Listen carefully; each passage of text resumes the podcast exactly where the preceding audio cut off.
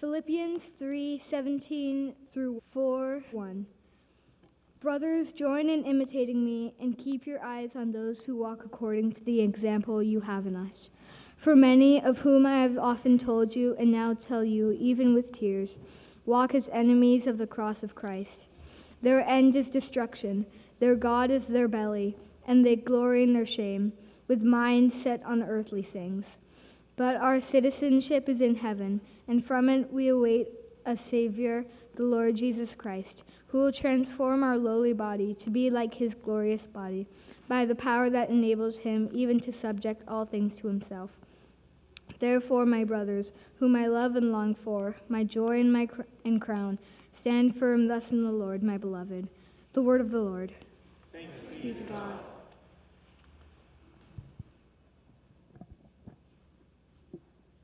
Mark chapter 8.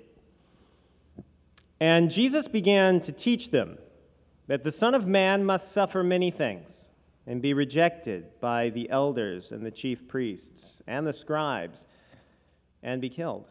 And after three days, rise again. And he said this plainly.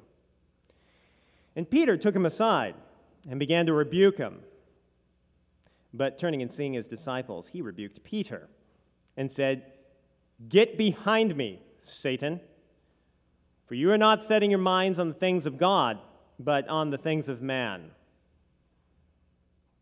And calling the crowd to him with his disciples, he said to them, If anyone would come after me, let him deny himself and take up his cross and follow me. For whoever would save his life will lose it. But whoever loses his life for my sake and for the gospel's will save it.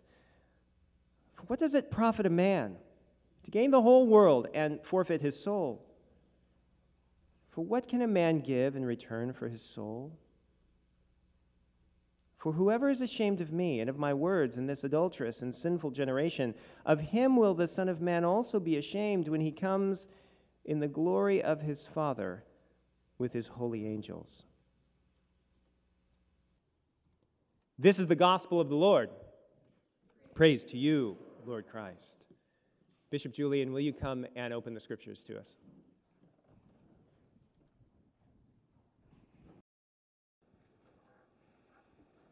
Will you pray with me?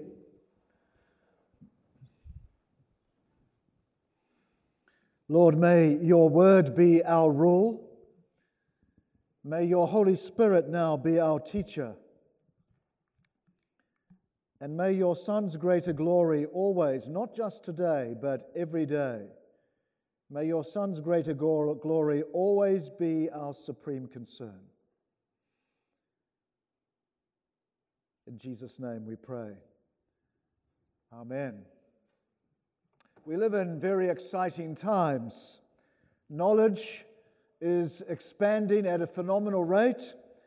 Science fiction of, I don't know, 50 years ago, mobile phones, Zoom conference calls, satellite global positioning systems are all taken for granted today. When, when I was a boy, in fact, I'm still a boy, when I was a younger boy than I am now, I used to watch a cartoon called The Jetsons. Some of you may have watched it. Yes, we've got some Jetson fans here this morning. Some of you will remember that cartoon series about living in the future. Much of what seemed fanciful in 1970s when I was watching it has become common. Not all of it, but much of it has become common for us today. Education is also so readily available, as is entertainment. We live in self absorbed times. Ours has been dubbed the me generation. There's education that says, equip yourself, be resourceful, psychology that says, be confident, assert yourself, materialism says, be satisfied, please yourself, pride says, be superior, believe yourself, but we also live in very frightening times. You only need to open your social media feed this past week. Read the feeds from the country whence my accent comes from to see the horror of human fragility and failure in every form. Never has our cruelty been so terribly great. Never has starvation affected so many children and women and men on so many continents and islands. Never has the threat of global destruction seemed so immediate or environmental catastrophe seemed so inevitable. As one scientist said once, we're like passengers on a runaway train, and there seems to be no one driving the cab.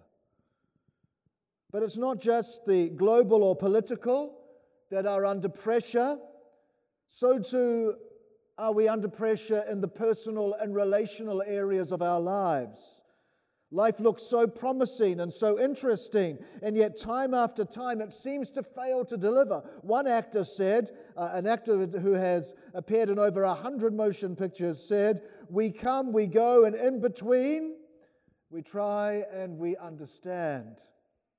It was Ernest Hemingway who spoke of feelings that were later to crush him. He said, I live in a vacuum as lonely as a radio where the batteries are dead. Or what of Freddie Mercury, whose life has been made so popular just recently, who amassed a fortune, attract countless of thousands of fans, but he admitted in an interview shortly before his death that he was desperately lonely. He said, and I quote, You can have everything in the world and still be the loneliness man. And that is the most bitter type of loneliness. Success has brought me world idolization and millions of pounds, but it prevented me from having the one thing we all need a loving, ongoing relationship. How sad. Or what of Blaise Pascal, the 17th century uh, French mathematician and philosopher and physicist who wrote, There is a God shaped void in the heart of every man that cannot be filled by any created thing, but only by God, the Creator, made known through Jesus Christ. That will be the testimony of those who have been baptized today. That will be the testimony of those who declare their faith and receive the laying on of hands and confirmation. It's my testimony and perhaps yours. Have you noticed that as you read the Bible, have you noticed that our desire for life, real life, authentic life, is in fact one of the preoccupations of the ministry of Jesus? Listen to his words I am the bread of life. The Son gives life to whom he will. I have come that you might have life. I am the resurrection and the life.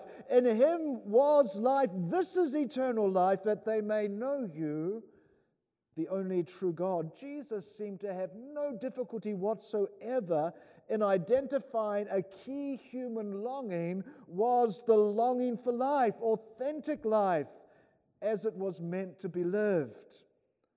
But he was also very aware, have you discovered as you've read the Bible and built relationship with him? He was also very aware that people regularly looked for this life in all the wrong places and in all the wrong ways.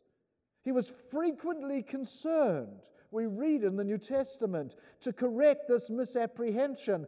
And one such instance comes in this morning's gospel reading that Jim read to us a few moments ago. In fact, a rather tough saying of Jesus.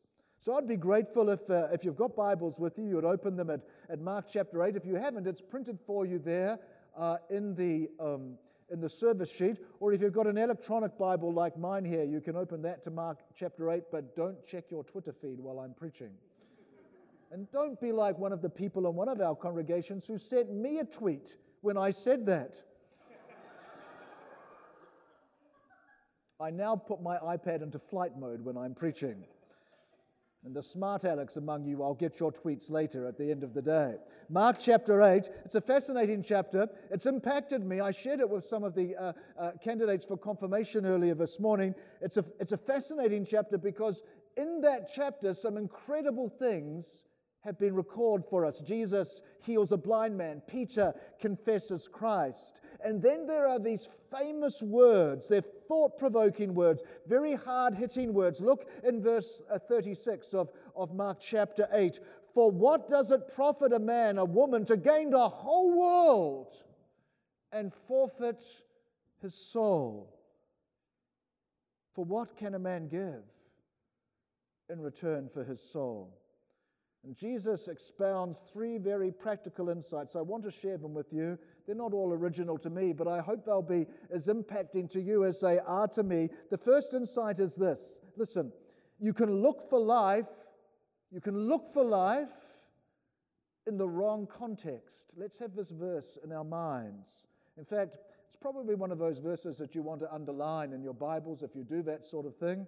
It's not underlined in the Bible of the person next to you, why don't you go ahead and underline it in theirs as well? Mark chapter 8 and verse 36. The picture in this passage here, looking for life in all the wrong context, you could say was of an executive with two business opportunities before him. The first opportunity presents some very short term fix but exciting and quick financial returns. The second opportunity, a vast concern with quite extraordinary potential growth and productivity. And both opportunities require the attention of the executive. But what, but, but if he invested everything, all his time, what if he did, and all his ability, and all his finances and resources in the first, and utterly ignored that vast concern and opportunity and all its amazing potential?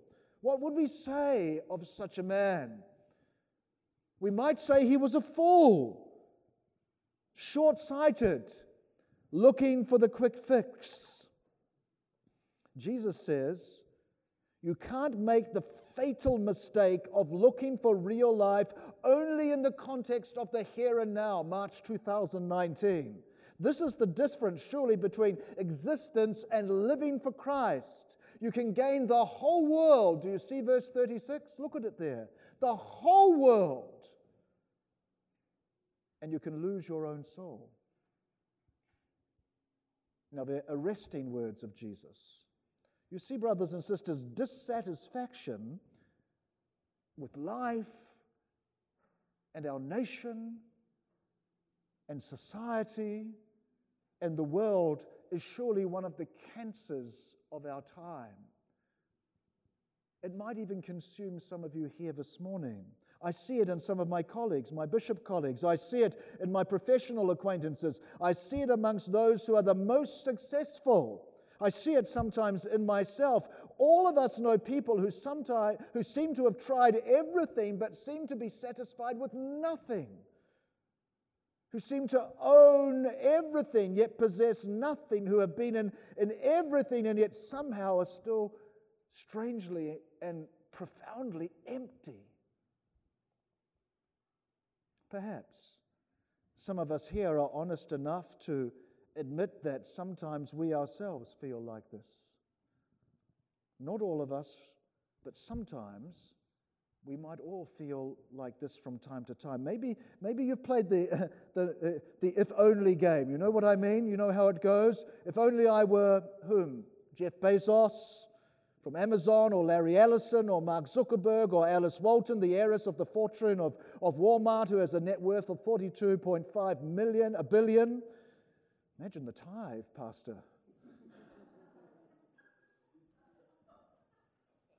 Gaining the world seems so attractive.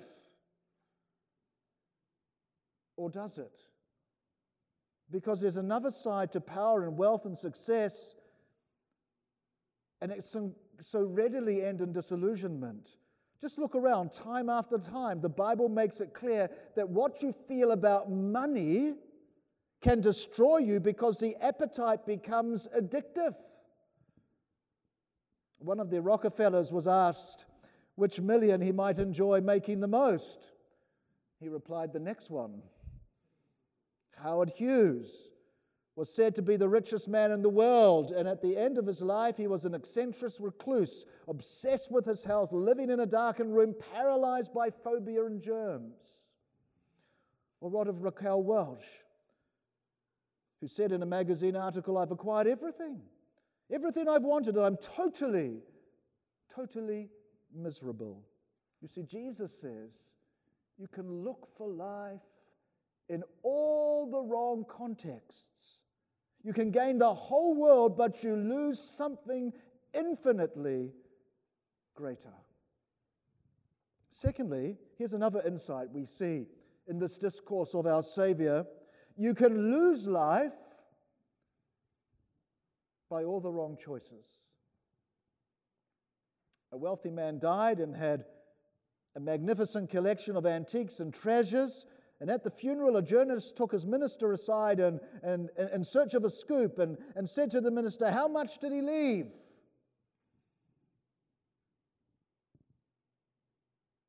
And the minister said he left everything. Everything. It's only when we stop honestly to address the prospect of death that the absurdity of so many of our ambitions and possessions and lifestyles and struggles are seen for what they really are. I'm always um, arrested in my Bible reading when I, I try and read the Bible through every year. It's my pattern now for many years. When I come to Ecclesiastes and I get to Ecclesiastes 7, I'm always arrested at this verse. It's Ecclesiastes 7 and verse 2. It's better to f- spend your time at funerals rather than festivals. For you're all going to die, writes the author, and when, and you should think about it while there is still time. It's a rather chilling way to start your day in your Bible reading. We're all in the same position, aren't we? All of us. You can be struck by a car crossing Fifth Avenue as you walk home You can be on a scheduled flight to Virginia, as I'll be later today, Lord willing, and never reach your destination. You can get up an ordinary day and you are struck down by a virus before you reach Starbucks for your mid morning cappuccino. You can be preparing for bed like my dear friend, Anglican Bishop Robinson Cavalcanti, a hero of the faith who was preparing for bed in 2011 and was stabbed to death with his wife in their home. You see, brothers and sisters, we reckon with death not because we are morbid, but because it is certain. It's certain. And that's what the imagery of baptism today does for us. We are burying the old self in baptism and arising in new life in Christ. You can gain the whole world, says Jesus, the whole world, and yet in truth you have nothing. Nothing at all by your wrong choices, you can lose your life. And here's the tragedy. Look with me in our passage, verse 37 of Mark chapter 8. Once you have discovered you've lost it, it's too late. It's too late. Our choices matter. They matter today. That's why I am so proud of those who are standing for Christ today in this service. Because our choices for Christ in this life, young or old, day by day, matter. They matter. Because when we stand before Almighty God, you know that great old hymn? Rock of ages, cleft for me, nothing in my hands I bring. Simply to your cross I cling. Nothing in my hands I bring. Nothing simply to your cross. I cling.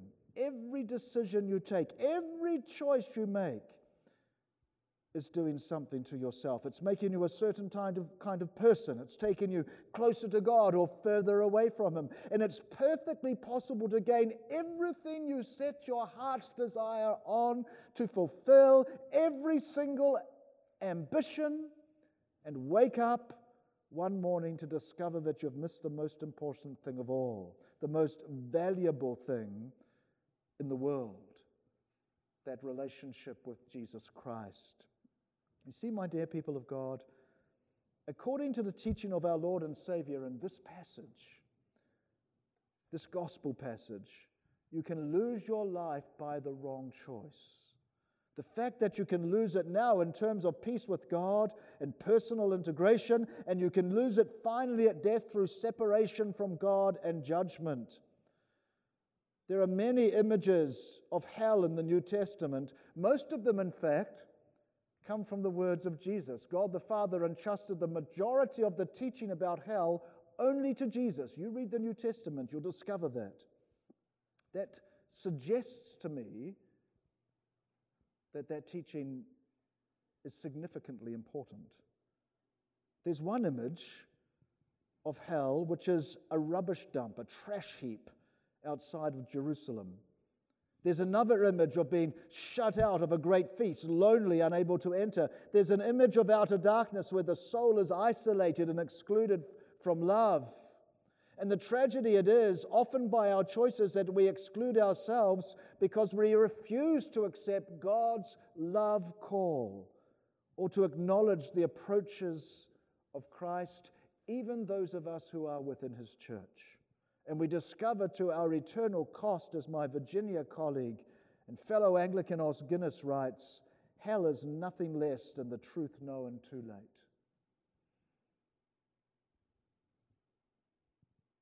So you can look for life in the wrong context. You can try to gain the whole world. You can lose your life by the wrong choice, and you may lose your soul. And thirdly, you can live your life by the way of the cross. I return to Os Guinness in his fine book, Dust to Death. He says this, and I quote Too often, Christianity has been tried and found wanting. It has been found too demanding and not tried. The clarity and sufficiency of the Christian claims have objectivity but not neutrality. They compel choice. They compel choice. The whole thrust of these verses in this gospel passage this morning is that you have a choice. A choice. Each and every one of us, a costly choice. The argument begins at verse 34, and let me begin to draw this together. If you would come after me, let him deny himself, take up his cross, and follow me. And then that presupposition is underlined in the following verses, in a sense, for emphasis. For, look at it, verse 35. For whoever would save his life and lose it, and whoever loses his life for my sake in the Gospels will save it. For what does it profit a man to gain the whole world and forfeit his life? For what can a man give in return for his life? For whoever is ashamed of me and my words in this adulterous and sinful generation of him, the Son of Man will be ashamed when he comes in the glory of his Father with the holy angels. Here is the only effective antidote to dissatisfaction. Here is the prescription of life that will be, which will find genuine contentment. Here is the profile for the perfectly fulfilled human life here and hereafter. And it hits those of us who suspect that human fulfillment is about personal pleasure and self satisfaction and material acquisition like an unexpected hard blow to the stomach. In my earlier days, I would have said that another way. When Jesus promised, as he still does, abundant life, here is what it looks like. Notice it's, it's, it's not about revenue streams or power or acquisitions. It's in, in fact, it's about losing ourselves. It's about taking up our cross. It's about following Christ, following Him. Verse 34. Notice the order. If anyone, any one of us, anyone at all would come after me, let him deny himself, take up his cross, and follow me. Notice the order of our Lord's words denying oneself, taking up one's cross daily, following Christ. The Greek word, I said this earlier, that Jesus uses here in the New Testament for deny himself is fully and utterly disowning oneself and forgetting oneself and abandoning oneself. If anyone would come after me, let him do those things. Let him deny himself, take up his cross, and follow me. And in our own strength, such a demanding request is impossible. It's impossible. The Christian life is not just difficult, it's, it's impossible. But that's where humanity, you and me, thrust ourselves upon Christ we nail our old self by faith to the cross with Jesus. In Emil Brunner's words, God says, that's where you ought to be. Jesus, my son, hangs there in your stead.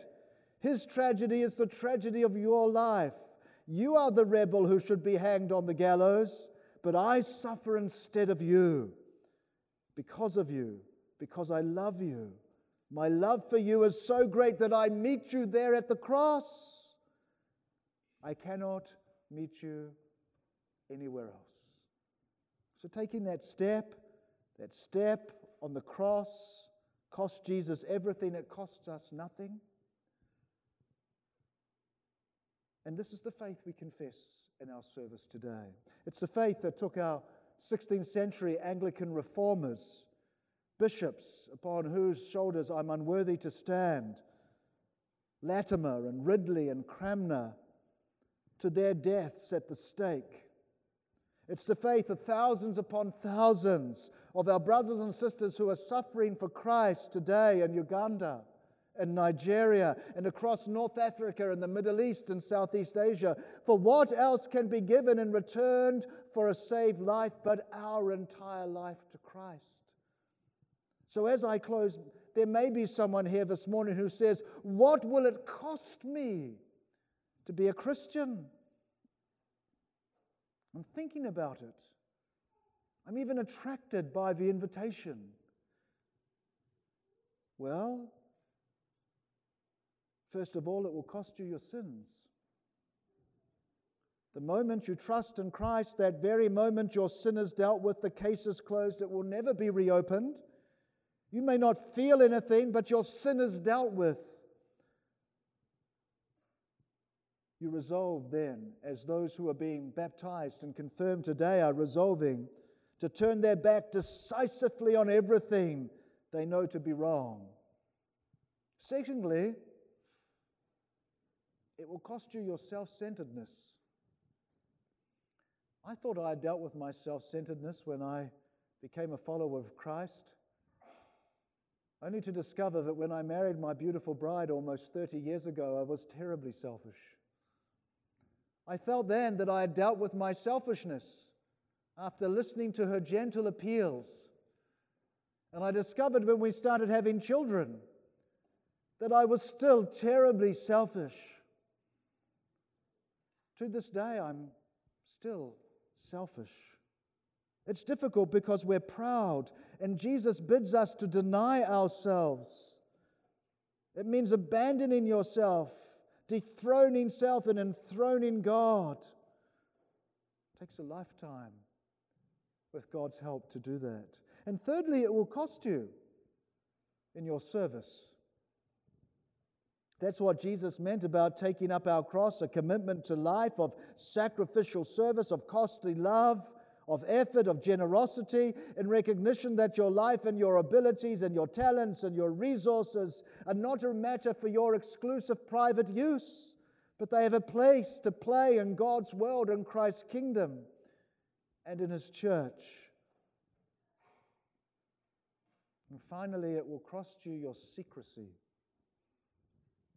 Because Jesus calls us to follow Him, and it's inconceivable that we should do so privately or secretly, no matter what the cost. On the contrary, Jesus always made a point of calling people, as we will do now, to publicly declare their faith.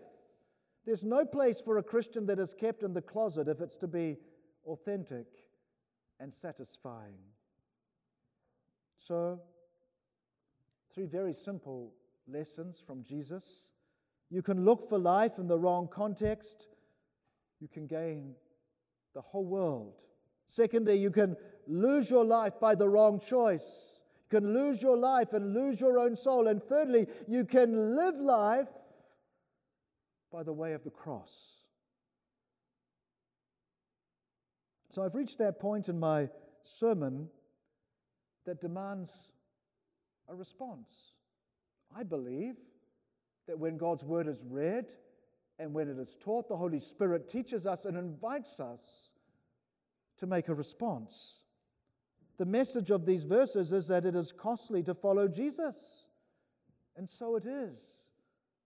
But you know, it's also costly to say no to his invitation. Perhaps there are some here this morning for whom right now is that moment to consider making that choice. Perhaps in this moment, just for somebody here, the moment to take a simple step of commitment, never easy, but maybe God's moment here right now. So as I conclude, I'm going to pray a prayer and I invite you to make it personal for you, no matter where you are on this journey with Christ. Let us pray.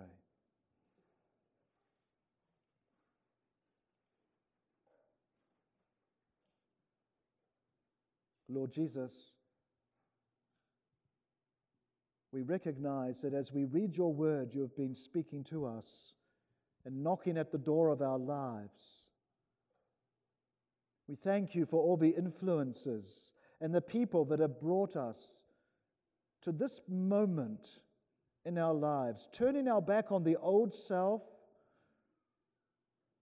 repenting of our sins and wrongdoings, thrusting ourselves upon Christ at the cross. Thank you that it's there that you meet us, that nothing in our hands we bring, nothing to earn, except your unmerited favor and grace and forgiveness. We're willing to follow Jesus, so grant us your grace so to do. We gladly receive you.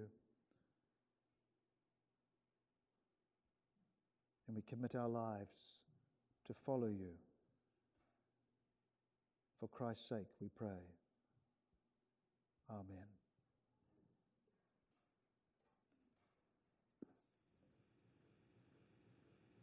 Hello, everyone. My name is Jim Salladin. I'm the rector here at Emmanuel Anglican Church. Uh, our church exists to see and describe and reflect the beauty of Jesus Christ for the flourishing of our city. And I hope this podcast encouraged you in that way towards Christ. If you're here in New York City, we'd love to see you. Please join us on Sundays at 11 a.m. Generosity drives everything we do at Emmanuel. And if you'd like to contribute, please visit www.emmanuelanglicannyc.com slash give.